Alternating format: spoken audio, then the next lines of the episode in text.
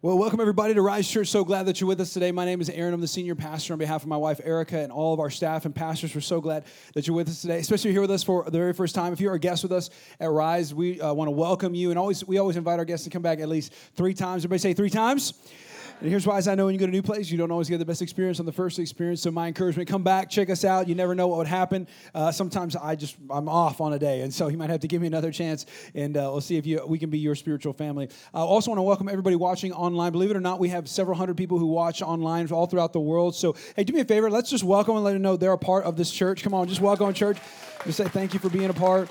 And uh, we're so glad that you're with us. Like, comment, share, leave a review. Hey, we would love if you are local and you're in the San Antonio area, uh, we want to see you in church. So please come back. We'd love to have you back. And uh, we know you'll have a great time and uh, be back inside of your church family. We're starting off a brand new series today called Running with the Giants. And uh, it's one of my favorite ways to teach because I get to pick a character in the Bible and then teach on it and uh, kind of pull out just different wisdom and truths from great men and women who lived inside of the Bible and were a part of of the, the scriptures and see what their lives and how they parallel to our lives. One of the, my favorite reasons of, to do that is because if you were to ever actually read the Bible and read about the characters in the Bible, you'll see that they're not like superhero Marvel characters. They're like you and I. What I love about scripture and especially characters is that the Bible is filled with not just their highlights, but their lowlights, like all the areas that they messed up with, all the times that they didn't make it in life. And what I love is that they are basically did extraordinary ordinary things during ordinary times. And so you and I can do that.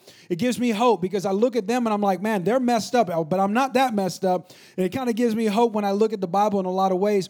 And if we're not careful, we can miss out on some of those principles and truths that God teaches us every time we open up Scripture. So I'm excited to teach it today. Today we're going to be looking at the character of Noah. Everybody say Noah. And uh, you know him as the famous character who built the gigantic boat uh, for the flood that came on the earth. And we're going to learn some, maybe some new ideas and some different thoughts about who he is. We're going to be in Genesis chapter number six today. Genesis chapter number six. And what I like to do when I do series like this is I like to think, like, what would this character say if I was sitting down with him at, at, a, at a Starbucks, at a coffee shop, at a donut place, if I was having lunch with them, what would they say to me? Like, if I could ask them a question, like, Noah, what would you tell me based on your life and your experience and what you went through and your experience with God, what's the one principle you would give to me? And this is what I think he would say. I think he would say simply this that whatever God tells you to do, put it up there, whatever God tells you to do, just do it. Like like just whatever god says whatever command he gives you whatever he asks you to do. I know it sometimes doesn't make sense. It sometimes challenges us. It sometimes goes against culture. But whatever god tells you to do just do it. That's what I think he would say based on his, his lifetime and lifestyle. And so, give you some context real quick before we get into Genesis chapter 6. It's about 2,000 years after Adam and Eve were in the garden. What you don't know about this, what scholars believe, and what the Bible writers would actually show you, is that you see Adam and Eve have Cain and Abel. Cain kills Abel, and you start to see outside of that relationship and that moment of sin create moments of where, where it actually shows you men start to create kingdoms inside of the world and bloodshed always follows. In fact, you see um, uh, the Bible even calls it the sons of God. They start to create these kingdoms, and these scholars, you know, debate on what sons of God really mean. But you start to see mankind start to create kingdoms on the back of bloodshed, and they get so evil and so bad and so dark that God actually regrets creating humanity, and He has to push the reset button on this particular situation. And it goes out of the way, the Bible goes out of the way to describe his moment with Noah that he actually says this. He says this great statement. and I love it because it kind of always, it just makes me think of how I want to live my life. The Bible says that God,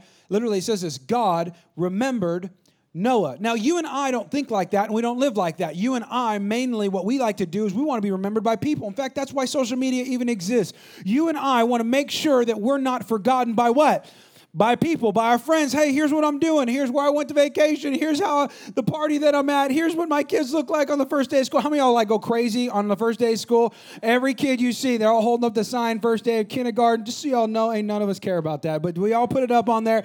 And so they put it up, and you see 19,000 children of all their first day at school. Um, but you know, you do you show our food. Don't forget what I'm eating right now. This is my grande caramel latte with whip and my you know non-fat you know double latte, whatever you know, we're always trying to figure out a way to make sure people don't forget us. But what if, this is just a question, what if you and I lived our life to be remembered by God?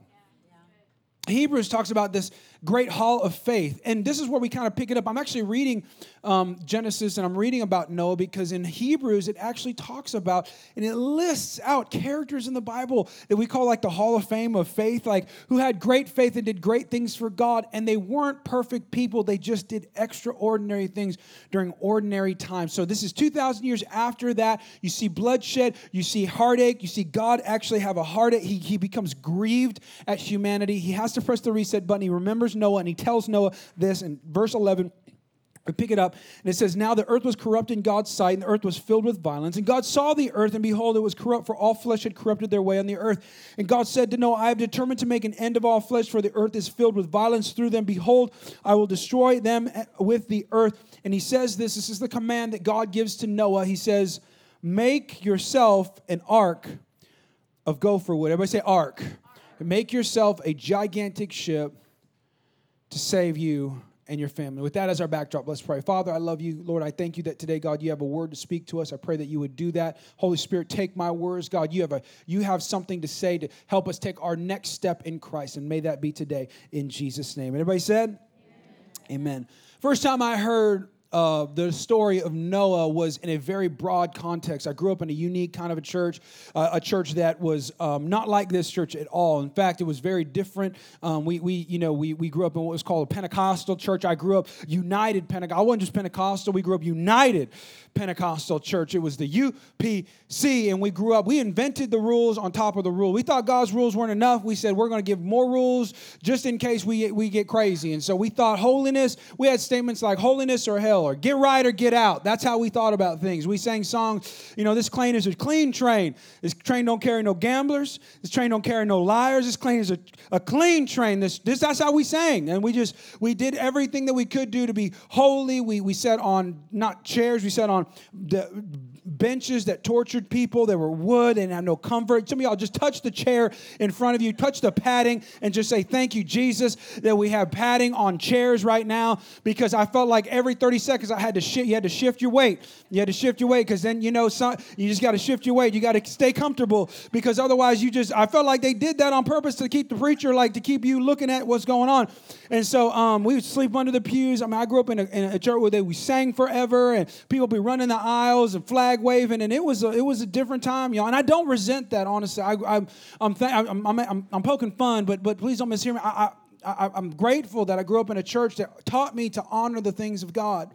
And we got too crazy with it. and We took it too far in so many ways, but I learned to love the things of God. I learned to have a holiness inside of my heart. My mom would pray, God, make my heart soft on a regular basis. Those things I learned inside church. I'm grateful that I have a love for God, that God's not just my homie, that He's my God, that I can, pres- I can present myself as a, as a living sacrifice. Some of y'all don't even know what I'm saying because we, we, we have gotten so lost in the culture. We have gotten so lost to being cool and being accepted and being liked to where we have lost our flavor. We have lost the salt that we should be inside of the world, where we can walk around and people can look at us and not even know us and know that there's something different about that person that I got to go get around them. And I don't even know it's God until I meet them and they tell me about this Savior named Jesus. We have forgotten the good things of God. So I'm thankful, okay?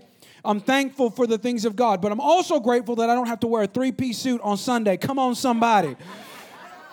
Some of y'all up in here in shorts. I'm like, that sounds amazing. but but I, I heard the, the the story of Noah in a thing called Sunday school. We don't have Sunday school here. We have Rise Kids, and thank God we have Rise Kids, okay? Because my Sunday school was more of like a babysitting done by somebody who was really mean and really upset that they were they were the one picked and chosen to babysit the kids that day, right? And I learned Noah with what what they, they y'all some of y'all don't even know what this is, but I learned Noah on a felt board. Anybody ever seen a felt board before? They'd be like, some of y'all are like, what is that? Where did you find that? What museum did you take it out of? And we we would learn about but you would learn because they would put the felt up and you had the ark and you know you would teach the kids through pictures and two by two and the the birds and the rain. Of course you have the rainbow. And you had you know, you always had Noah. What's funny about the felt board is that this was this was Noah, you know, but this was also David, and this was Samson, this was Jesus, this was Judas, this was Mary, this was everybody, this was. And I always wondered, I'm like, can we give them some budget to buy another felt person? Like, can we take up an offering? Like, I'll do it right now. Please get them the. And you always wondered whether or not, and they would always fall off. Anybody ever remember that? They would always fall off. And so, I, what kept, I think, what kept the attention was the kids were always wondering, like, which one's gonna fall off. Like, we're just gonna watch it. I don't even know what's going on, but I'm just waiting for the one to fall off. And uh, and so I learned I learned about Noah in this in this way, but um, I'm gonna I'm gonna move this if I can, just because we're gonna be distracted. But I'll put it right here, and uh, thank you. And um and and I want to give you an idea of what the, the, the ark really was, because sometimes when you read it, you don't really read it. And so I'll just give you a couple quick thoughts about. Um, I'm gonna show you a picture. Uh, this is how big the, the ark was and kind of give you kind of an idea of like a little bit of scale of how big we're talking gigantic. It was the size of a football field okay? It was hundreds of feet uh, uh, uh, of, of, of wood and, and it had to it had it could hold like 200 something rail cars in it. I mean it was it was an incredible feat of engineering. And when god asked noah to build this boat this ship really he wasn't asking him to do a small thing it wouldn't be a small thing now in modern technology for us to build something like this. Anybody ever seen uh, Evan Almighty? It's a great story. It's a great movie to watch. Um, just to, you know, for some of you religious people, you're like, it ain't biblical. Like, y'all, d- relax. It's just a movie. It's just a movie, you know? Like, some, I told somebody, like, we're going, you know, do you ever seen that Disney movie? Like, Disney's evil. I'm like, it's just a mouse, bro. Chill it out. It's like, he's just a mouse. It's just entertainment. Like, relax, you know? And so, but, but like, what's interesting is like it'll give you an idea that movie evan almighty give you an idea of like of, of what, what what was being asked of him. Was incredible. And and it was a big ask for god to do that. And some some of us have been asked by god to do some pretty amazing things. You could be in here right now. That's that's your life. God has asked you to do something hard difficult exciting, fun, scary, but God's asked you to do it. He's given you a command. And, and, and, and Noah's response was powerful. He said, verse 22, Noah, this is God, God, God, his response. Noah did everything God commanded him. The moment, the, the, the, the moment changed Noah's life. The, no, the moment that we celebrate why he's even the Hall of Faith in Hebrews, why people, why he's mentioned it's because what God, what He did with God's command. Now, anytime you and I get a command from God, there's a timeline that happens. I'll show it to you. This is what happens. We, we, we, we get a command, and, and, and, and, and it could be from the Bible, it could be from people, it could be from a pastor, from a message, it could be from you, you know maybe your quiet time with the Lord in prayer. But God gives us a command, and then we have the results of, of, our, of our choice in the middle. But, but what's interesting is everything rides on what happens in the middle. And so, whether you, sometimes I think we want to skip the middle to get to the end, right? So, you and I want to look um, like a model, right, on, on, the, on the cover of Muscle magazine, but you and I don't want to make the choice, come on, in the middle to get to that, that point. You and I want to be financially secure in our life, but we don't want to make the decision and the choice in the middle to get to that. Some of us want to be married and in a relationship that's godly with somebody who loves us and cares for us and supports us and helps us, but we don't want to do the stuff in the middle they get, I, get, I talk to people all the time. Like, you know, I talk to even pastors who want to plant churches. They look at our church and they're like, Pastor, man, we would love to have a church like Rise Church. I'm like, okay, I can give you what God gave me as a command to get to that point because there's some steps in the middle. You learn how to honor your people. Like, it's a great way, it's a great thing to be a leader. I'm so thankful to be a leader, but I'm not a leader unless I can learn to follow. So, unless I learn how to follow and serve another man's vision, why on earth would God ever give me my own personal vision to help people out. And so, what I find with a lot of church planters, because I'm a coach in, in a church planting organization, they'll come to me and they'll say, I want to grow a church, I want to plant a church, we want to be blessed like you, but we're going to plant right next to the pastor I came out of, or I'm going to prove everybody wrong and prove somebody right, and I'm going to do it in an unhonoring way. And I'm like, your choices are affecting your result. So you can't pray a miracle of God to happen in your life when you don't operate in the things of God. He's not a glorified lifeguard that saves you every time you make a dumb decision. Now, He can and He redeems things in His good grace, but you and I are not to use His promises as a get out of jail free card. Does that make sense? So, Noah's talked about because of the decision that he made. So, the question you have to ask yourself is what does God ask you to do? And what decision are you making? It's personal for everybody. The commands of God should be taken seriously and personally. What does God ask you to do? For some of you, it's just to come to church. That's a step.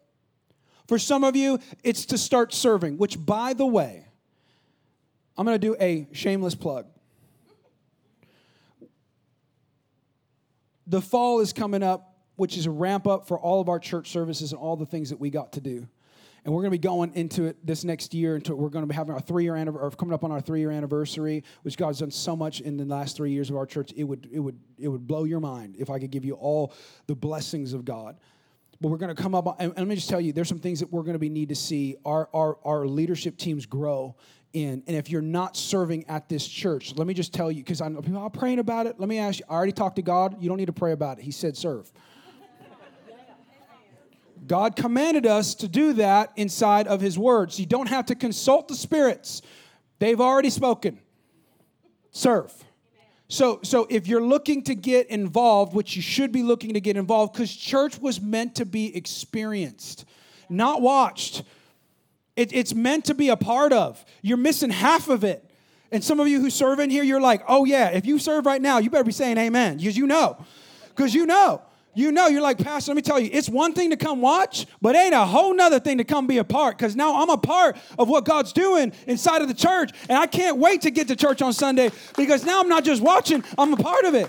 So, so, so I'm just telling you right now, we got next steps coming up. Like we're doing an express, which normally it's a two-part class. We're putting them together. We're giving you food. I'll give you money if you just. I just. I believe in it so much. Like Tabby's like, no, no. So like, look, I believe in it so much because it, it's not for me. The church, just say like this the church doesn't need you, God doesn't need you. You need this. God wants you to have your best life. It's on the other side of your choices. So don't say you, you can't sit back and go, I wish I could hear from God and have a better experience with church, and I wish I wouldn't move around and try to find that church. How about you commit to one and go all in and see if God doesn't do something amazing? That's what you got to do. So, shameless plug, I'm done with that. And you should go serve at Rise Kids. So, just heads up. So, so, so, if that's true, then then I want to. So, so if God's blessed, okay, so God gives us commands, tells us what to do. Our blessings on the other side of that. You had two people, two types of people in Noah's story. You had the people who got caught up in the flood, and you got the people that didn't. And I don't know about you, but I want to be the people that didn't. I want to be on the boat. Anybody else want to be on the boat? Like, I want to be on the boat. So if I want to be on the boat, then the only thing that determined that was the decision to follow God and follow his commands. Because I've noticed that it took Noah 100 years to build that boat. Did you know that? A whole lot of people walked by, judged him, could have been a part of it. Could have jumped up and said, No, who told you to build that boat? God told you? I'm in. Let me help you out. You don't think Noah would have been like, Guess what? I got a seat for you. You can make your own seat on this boat. It can help me out. It's the decisions that we make. Come on. And if that's true, then what keeps us from obeying God? I'm going to give you those three things real quick, if I can. Three obstacles of obedience inside of our life. Why don't we obey God? These are just my issues. These are not your issues. This is just universal. But uh, but I'm just giving you some three three three things that keep us from obeying God. When God gives you a command, God gives me a command. What keeps us from following it? Number one is this: is fear. Fear is a crazy thing. You know, fear, we think fear, we're like, well, you know, that's like like a scary movie. You know, maybe I'm on a roller coaster, I'm afraid. Ah. Or but but fear ha- has this weird way of making you do things that you shouldn't do and keeps you from doing the things you should. It's got this, we, it, it, it can get up in our minds and, and just make you. And one of the things I, I've noticed as a pastor that I've seen kind of develop over many years is, is one of the biggest fears we all struggle with is our fear of people. And what do they think? Now, what's interesting is Noah would have been doing this for 100 years. I can't seem to mow my lawn without seeing somebody drive by and give me a dirty look, let alone me for 100 years. Think about this building a boat the size of a football field in my backyard while people walk up and be judging me. Imagine that type of ridicule for 100 years.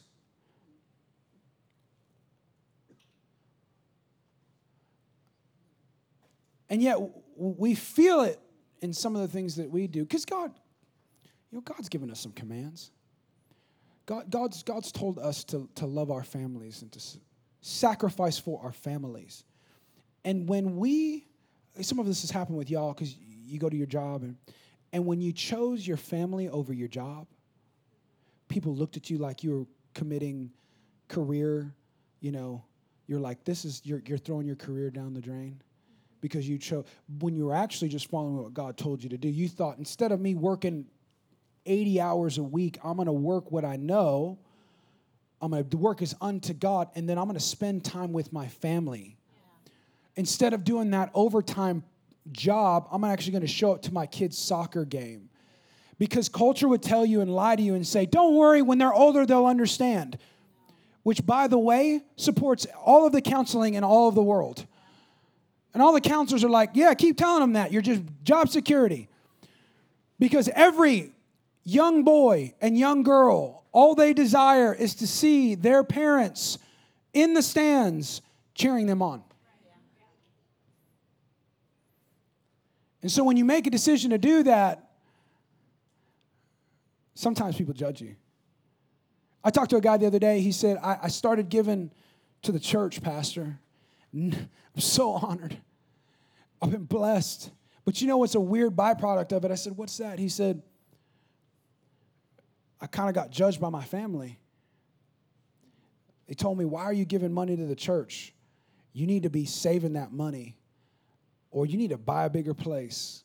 You could do so much with that money. Well, why are you giving to the church? And he said, What they don't realize is that when we started giving to the church, we started being more blessed. So then we were able to give more. And now we're not only able to give to the church, we're able to give to nonprofits and we're able to bless our family and we're able to be uh, uh, financially independent. And we also can save. You don't, they don't understand that. And I said, I get it. I, but you have to step through the fear of being judged because people won't understand that right now. It won't. I, I read the end of the Bible, so you don't have to because it's confusing. But it doesn't get better for the people of God until it's better for the people of God. So we win in the end, but it's going to get kind of crazy before we get there. And it's not going to get more Christian. Spoiler alert. People will judge you more for loving God more. We are in a post Christian society. You do know that. If not, spend five minutes on the local news channel. so, so at some point, you're going to have to be square with the idea that I'm going to have to do something that I'm afraid of. Fear is a weird thing. It'll keep you from doing things. It'll make you do the most crazy things. My mom, I love my mom. She's a, she's an amazing woman of God. She's always took me to church. And when I got old enough, I thought I was going to take my mom to church. When you're a teenager and you get to drive for the first time, it's amazing. It's amazing. And what you don't realize is you turn into the uh, errand runner for your parents right? I mean, that's just what happens, right? Did anybody get turned into like you? You were Grubhub before it existed, right? And uh, and so mom used to take me to church all the time. I remember the first time my mom wanted to take me to church, and my mom kind of struggles with claustrophobia a little bit. She kind of has a little bit of an issue with like being in confined spaces, and so um, I, I bought a car that didn't fully work. Let me just say it like that, right? I had a 1986 Honda CRX hatchback car that was like, I wish I was a car car. It wasn't even a really car. It was like a Matchbox car. It really was. It had a stick shift. How many y'all remember stick shift? Some of y'all are like, what's a stick shift? You had to, you had a clutch and you had to move the gears. You're like, no, that's just the automatic. No, you had to do it yourself. And you had to like, and you was so, it was so much fun. How many y'all remember and love a good old stick shift car? You know, it's five speed, six speed, and you know, you had the reverse, you know, and, and, uh, and so this car didn't have windows that were power, they had manual window. Some of y'all don't remember the man. That was my workout when I was growing up. It was this, and mine didn't work well, so it would move a half an inch every six rotations. So I was like, hold I'd pull up to the drive through and they'd be like, sir. I'm like, hang on. Hold on. Wait. What? What? And they're like, your food's ready here. And I'm like, oh. And then I drive away and I'd have to stop. And then guess what I had to do? Hold on. And so I, you know, the window had to be rolled up and it was just crazy and it didn't work all the time. And so my mom did not like to ride with me in this car because she couldn't roll down the window well. The doors didn't power lock. I had manual power lock. Y'all don't remember the time when the cars you had to actually do this. I know everybody just take your hand like this, grab the imaginary lock. Come on, everybody pretend like you care. All right, come on, everybody grab it and then just go boop like that just boop. Yeah, just boop. That's what we did. Before you press, some of y'all just press the button. We don't even have to press. You, Alexa, open the door. That's what we say now, okay? but there was a day when you could have just, you just, boop, you just opened up the door locks. But the real problem with my car was that the seatbelt didn't fully work, and I didn't tell my mom that because my mom, like I said, has some problems with, you know, claustrophobia. She don't like being held down or anything like that. So we get in the car to drive to Wednesday night church because I told you I grew up in a Pentecostal church. And so we went to church every day. It was like Monday we had prayer night. Tuesday night was men's night. Wednesday night was church. Thursday night was choir practice. Friday night was youth night. Saturday night we just showed up because we were like, well, we don't really have a life at this point, so we might as well just go to church. And so we just were there every single day. So Wednesday I'm driving my mama to church and we get to the front of the building. I'm lying, I'm dying. She'll tell you she's sitting on the front. She knows this happened. I drove up to the church because I'm a good Christian boy driving my mama to church. I drive up, drop her off. I said, Mom, go ahead, you can get out. She said, Thank you, honey. She gave me a kiss on the cheek. She pushed the button, and guess what happened? It didn't release. And when the seatbelt doesn't release on someone who struggles with that type of fear, it doesn't make them less panicked. and makes them more panic, she started yanking on the thing. Now, I don't know if you ever had seatbelt technology inside of your car, but when you pull on the seatbelt, what happens? It gets tighter. And so she's pulling on it, and she's at this point screaming, Aaron, get me out of this car! And the car is shaking back and forth. And I'm like, hang on, mom, just calm down. And she's like, don't tell me to calm down. I'm trying to get out of this car. I'm get out, man, get out of this car. And I'm like, just hold on. I'm pushing the button. I'm like, just work. Just please work. Just push the button. I'm like pounding on the wind on the thing, and it finally lets go. My mom rolls out of the car and she said, I'll never ride it with you again. to this day, when she walks in, she to my car, she'll test the seatbelt. I'm not kidding. She'll test it. Does it open up? I'm like, Mom, it's a new car. It's okay. It's not the 86 hatchback. Why did I tell you that story? I don't know. What did I say? Oh, so fear will make you do some crazy stuff, right? Because it's designed to keep you from things. And I was asking God the other day, I said, God, I'm frustrated with you. Anybody have a frustrating prayer moment with God recently? Anybody other than me? Like yesterday? Okay, okay. So I'm sitting and I'm talking with God, and I'm like, God, you know, sometimes I enter into his gates with thanksgiving, sometimes I enter his gates with complaining. I know I shouldn't, but sometimes I do. And I walked into, I was like, God, look. I started off like that. I was like, God, look, this don't make no kind of sense. I'm frustrated with you. I'm mad at what's going on. I don't understand. I'm just, it, why don't, I, I asked him this. Why don't you deliver me from this? Keyword, from.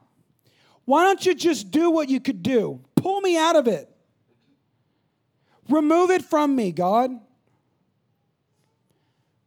And I feel like God said, Well, go back in my, my word, Aaron. How do I work? I was like, All right. How this is Moses. Okay, okay. God's people they're in slavery. It's not their best. It's not what God designed for them. And, and they're praying and crying out to God. And God could have done what I would have done. He could have just said, okay, children of Israel, boop. Promised land, boop. Okay, it's done. I'm good. You're welcome. And I went back and read it, and he didn't do that. I'm like, God, why didn't you do that?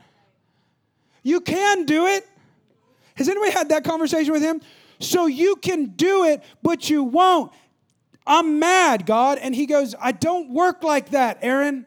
I created humans. I know how you think. I know how you work. You only grow through things. And if I removed it from you, you wouldn't learn. I said, but, but, but, but, but, okay, that's only one time. He goes, okay, then go to Jesus' life. I mean, we're talking about Jesus. I'm like, God, can't you just give us salvation? Just hand it to us. He goes, I did. But Jesus had to, to go through something. I'm like, why don't you deliver Jesus? He asked you for it. He's in the garden. God, take this from me. Remove the cup. God, what are you doing? He says, it's not how I work. I work through things. I don't leave you alone. I'm with you in it, but I don't remove it from you because that's not how you learn. My commands are designed to get you to your best. So I'm like, God, so what you're saying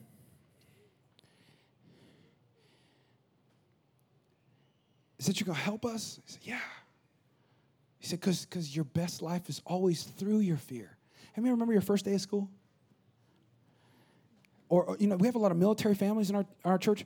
And you, you remember when you like pick up and leave, you got to move your whole family and you got to go to a new place and you got to find a new church come on. You got to find a new grocery store you got to find a new post office you got to find a new neighborhood you got to find new friends you got to find a whole new thing. And there's some fear there come on. But some of you know that when you push through that fear you had some of the best times of your life.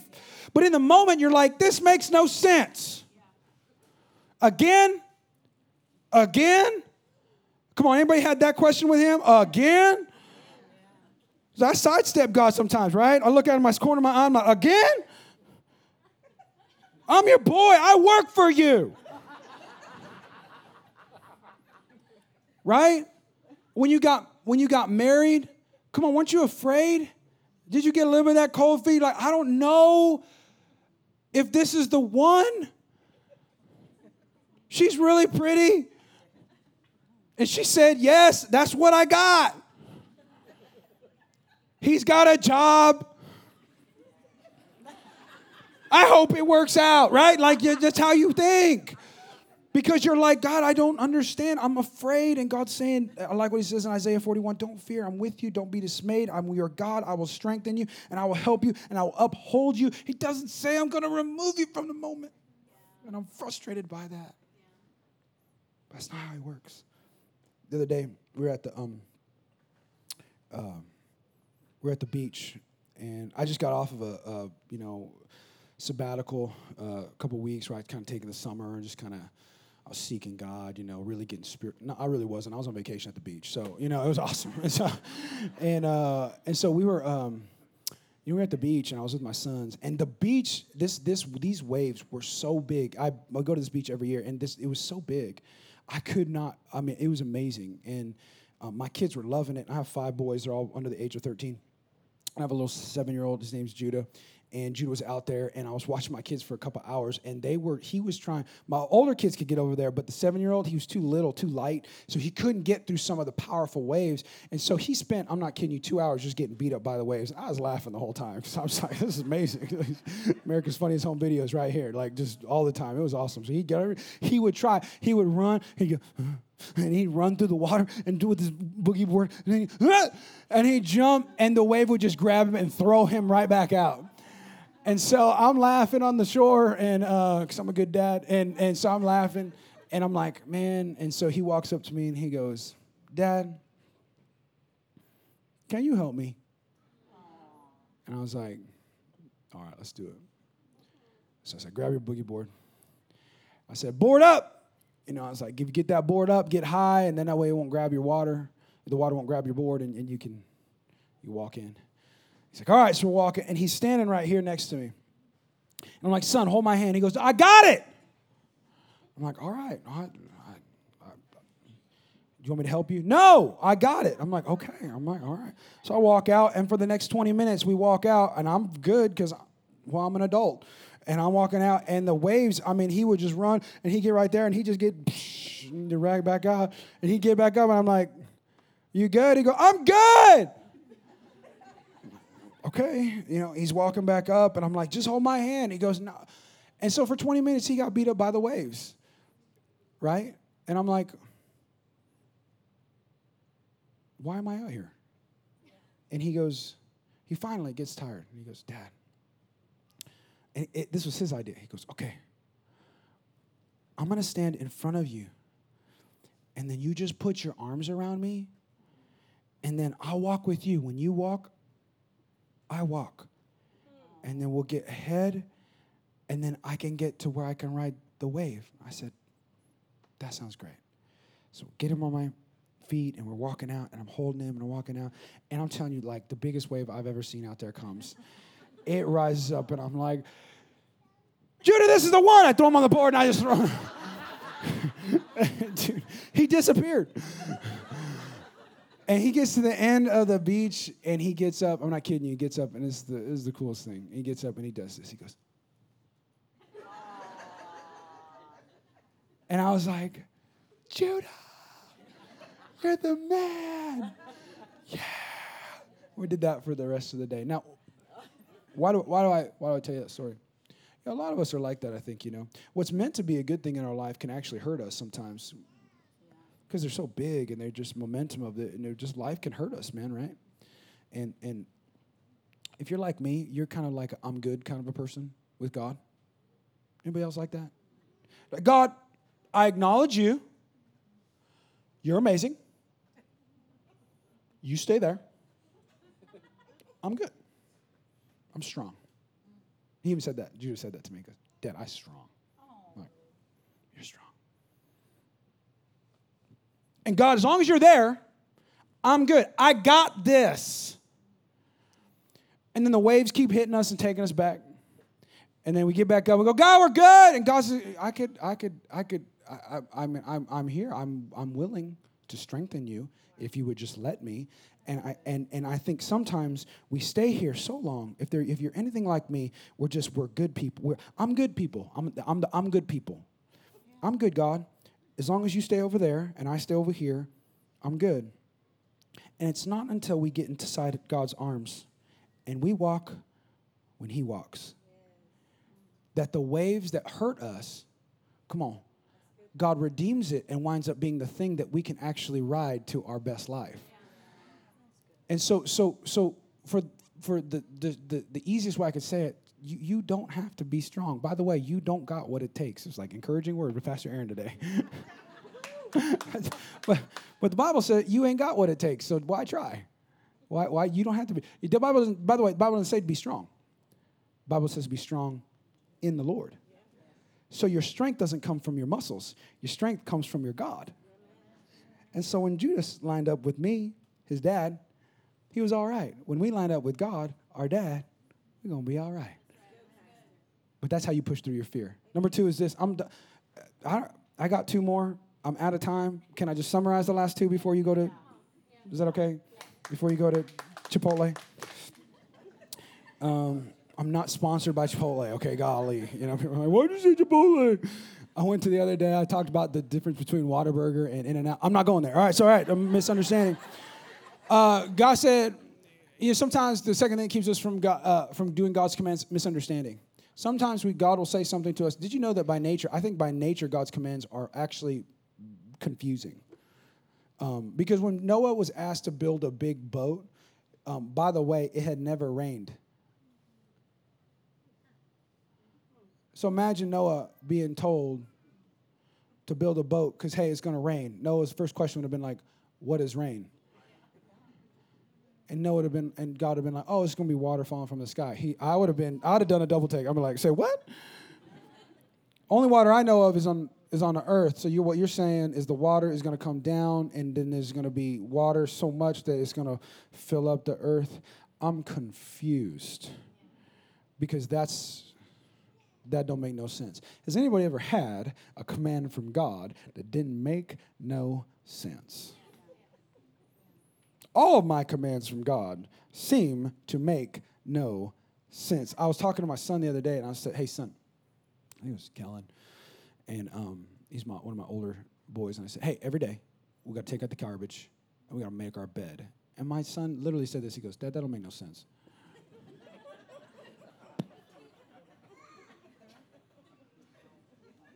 Come over here, kid. You know, like, what?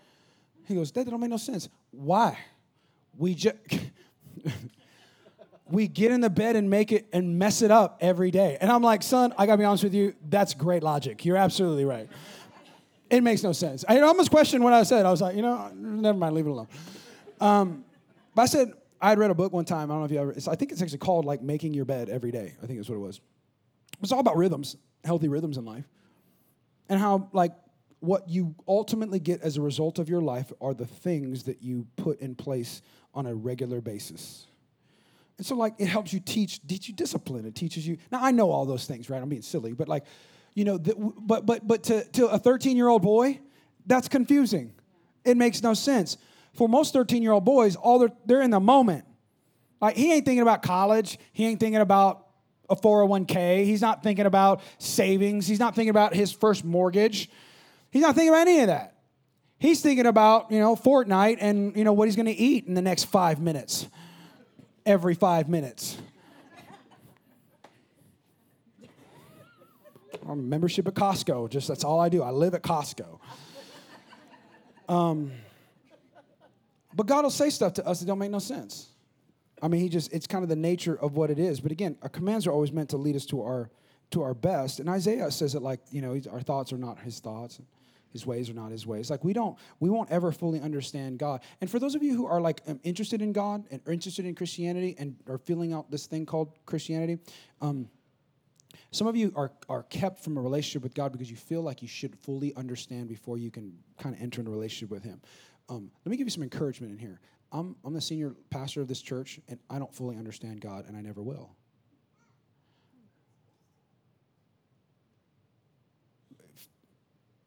There, there's scriptures that say the disciples walked with Jesus for years, and then all of a sudden they believed.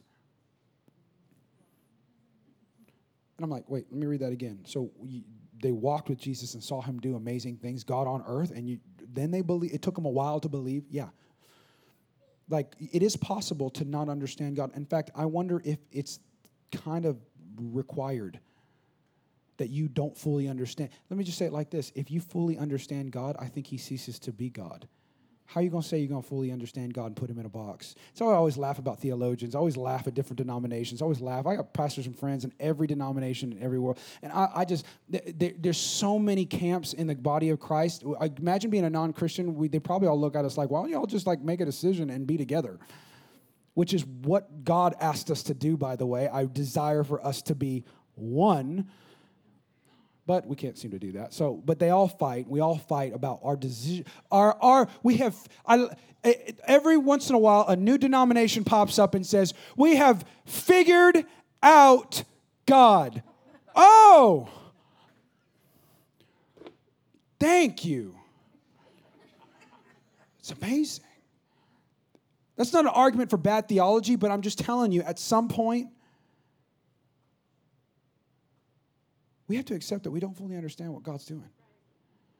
Because we're the created, and He's the creator. And that's okay. I'll be even to say sometimes our misunderstanding is actually the way that you can please Him.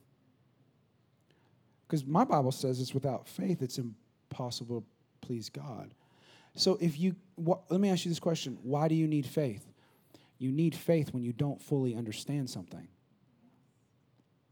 It's like asking for a miracle when you don't really need one.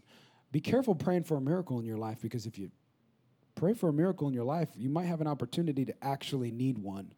And miracles, by definition, are things that you can't control.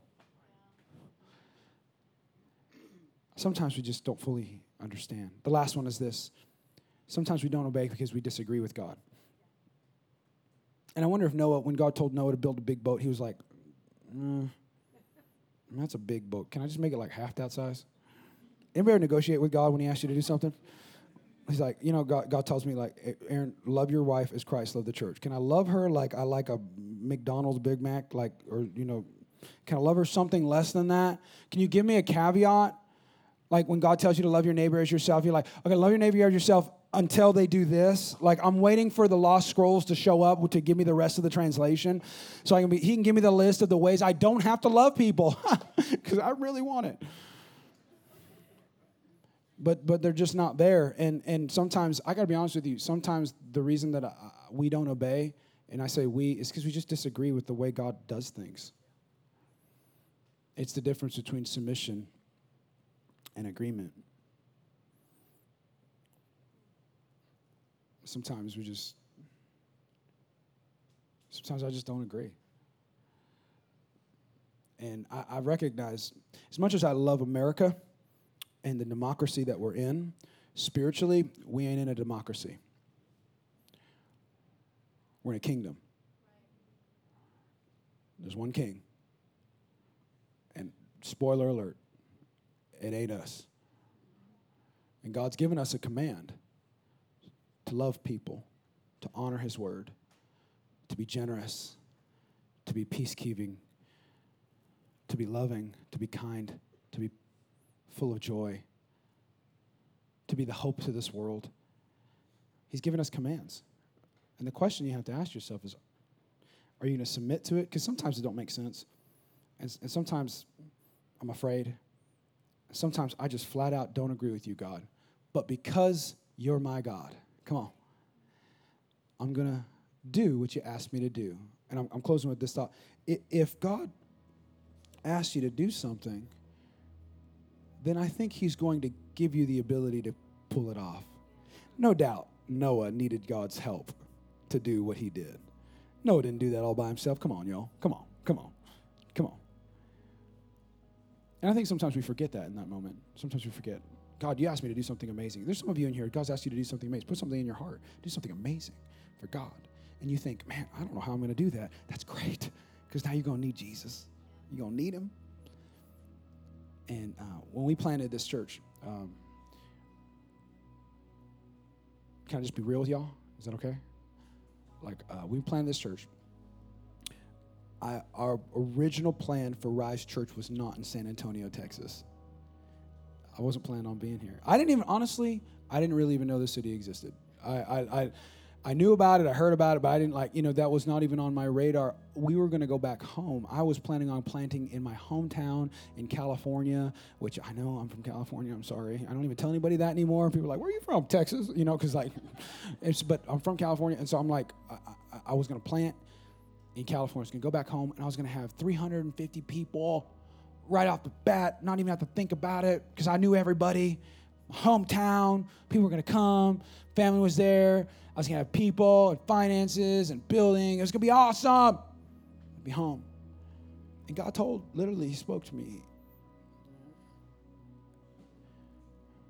He said, You're going to plant in San Antonio, Texas. And my first reaction was like, Nah. Nah, God, nah. I don't think that's right.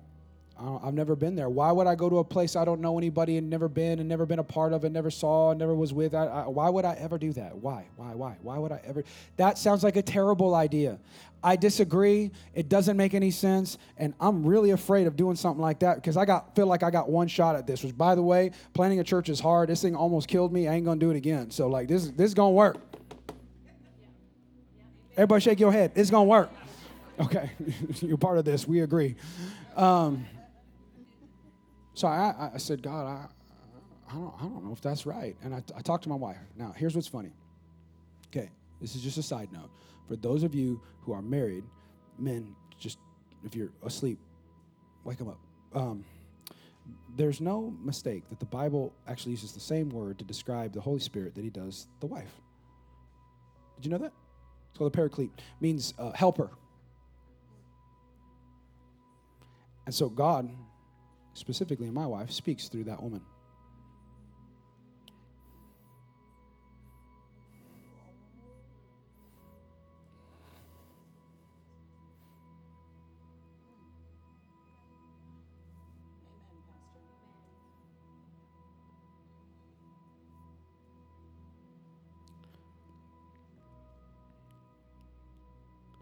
Would not be here without her.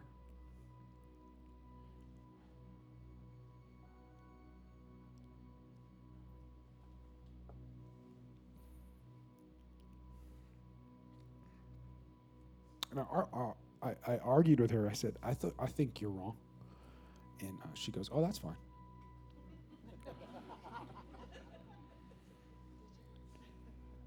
she said, What did God tell you, Aaron? She reminded me. She reminded me. What did God tell you? Okay, well, he told me we, we had to plant in San Antonio. She goes, Okay, well, that's what we're going to do. And I said, Yes, ma'am. and um, all the things that I feared and didn't understand and disagreed with God, he, he did something crazy. Because we launched with like 375 people in a place we didn't know. And the church has been a nothing but a nonstop blessing moment from the beginning. And those of you who know me, you're like confused as I am. Like, it's not because of me. There is a movement in this place. It's eerie. It's, it's like I'm, I wake up every day going, God, may I be worthy of saying I'm a part of this family, let alone lead it. And it was all because we submitted as a family to God. And so I, I just, I know today was a little long. I just, but I felt like God wanted you to hear that. If you're dealing with something that God has asked you to do, if you're afraid, push through it. If you don't understand it, that's okay. Take your un- misunderstandings to God and if you disagree with him, my prayer for you is to submit. Not my will, thy will be done. And see if your decision doesn't put you on the boat. Come on, to dry land.